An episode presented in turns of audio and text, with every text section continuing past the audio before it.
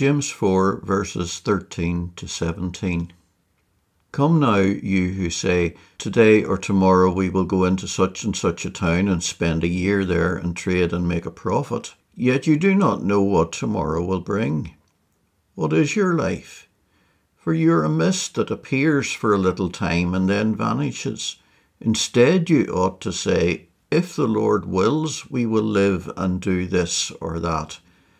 As it is, you boast in your arrogance. All such boasting is evil.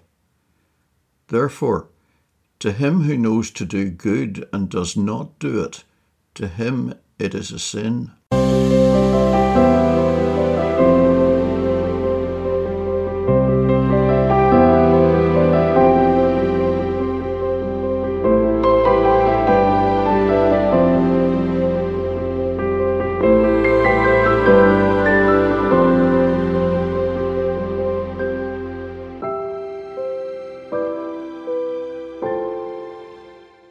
Today or tomorrow we will go to such and such a city, spend a year there, buy and sell, and make a profit. You could imagine yourself saying something like that, couldn't you? We'll go shopping this afternoon. Next week we're going on holiday. I'm going to open a business and make my fortune. You say things like that all the time, but take a minute and think about the assumptions you're making. You're assuming that your life is going to carry on much as it has been that you have a good idea what tomorrow or next week will be like. You're assuming that you're in control of your life and free to make decisions.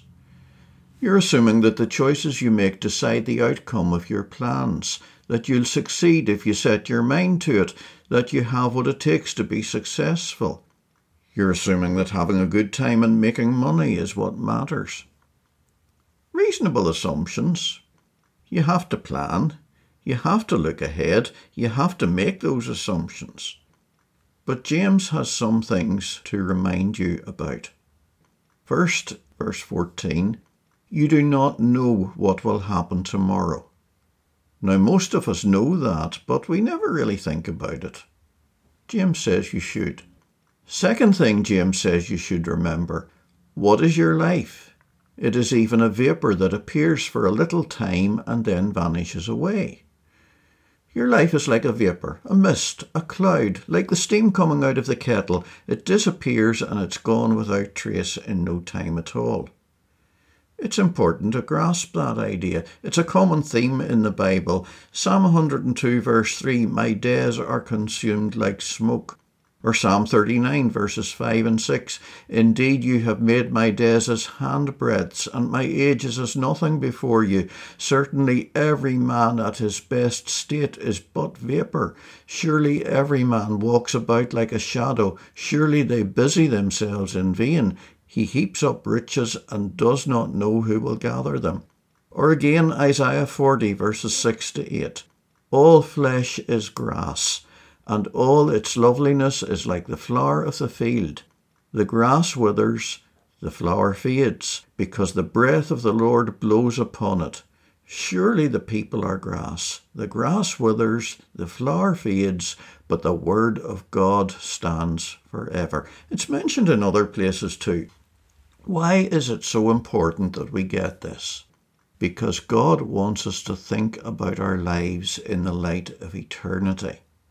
If we remember that life is short, it stops us from getting big ideas about ourselves and our own importance and what we can achieve in our lifetime. And it helps us to put up with hardships. However hard something is, it won't last long. It reminds us that now is not the time to rest. It keeps us focused on our priorities.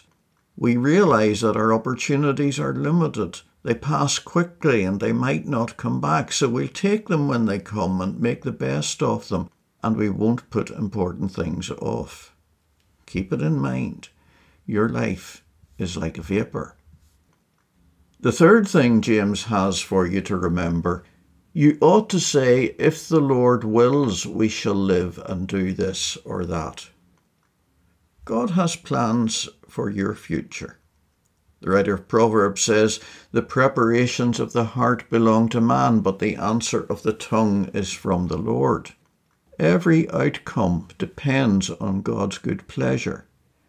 If you live or die, if you're successful or if you are a monumental failure, if you achieve any good at all, no venture you can set out on will be any use unless it is God's will that it should be. You do not control the outcomes. God's will is what matters. And to think otherwise, James would have you know, and this is the fourth thing to remember to leave God out of your planning is arrogant and evil. Verse 16 You boast in your arrogance, all such boasting is evil. So, you don't know what will happen tomorrow. Your life is like a vapour. God controls the future. To leave God out when you make your plans is arrogant and evil. Now, why would James want you to remember those things? What difference will it make if you do? Here are some of my thoughts on that. Maybe you can add more. One, if you remember what James says here, you'll look to the future with a big degree of uncertainty. You'll realize that the things you take for granted might not happen. This time tomorrow, everything could look very different. You'll be ready for that. You'll not be so surprised by it. 2. If you remember what James says, you'll not be so easily derailed by tragedy. The tragedies will still be tragedies when they happen. They'll still hurt, but it won't be the end of everything because it will never be totally unexpected. 3. If you remember what James says, you'll not become so attached to stuff that you won't be able to let it go easily. Your home, your family, your job, all the things that you think give you security. If you get too attached to stuff like that, even though a lot of it is good stuff, it becomes a snare to you it's good to remember there's nothing permanent about any of it. It's easier to let it go. Or, the things you look forward to with confidence will be eternal things, and that'll help to guard you against worldliness. 5. If you remember what James says, you'll be more likely to look for your security in God. It won't be depending on the people and the things around you that makes you feel safe you'll realize that they're not dependable and your confidence will be in God. 6. If you remember what James says, you'll always be keeping an eye to the will of God. Whenever you look to the future, you'll try to discern what God's will is so that you can fit in with it.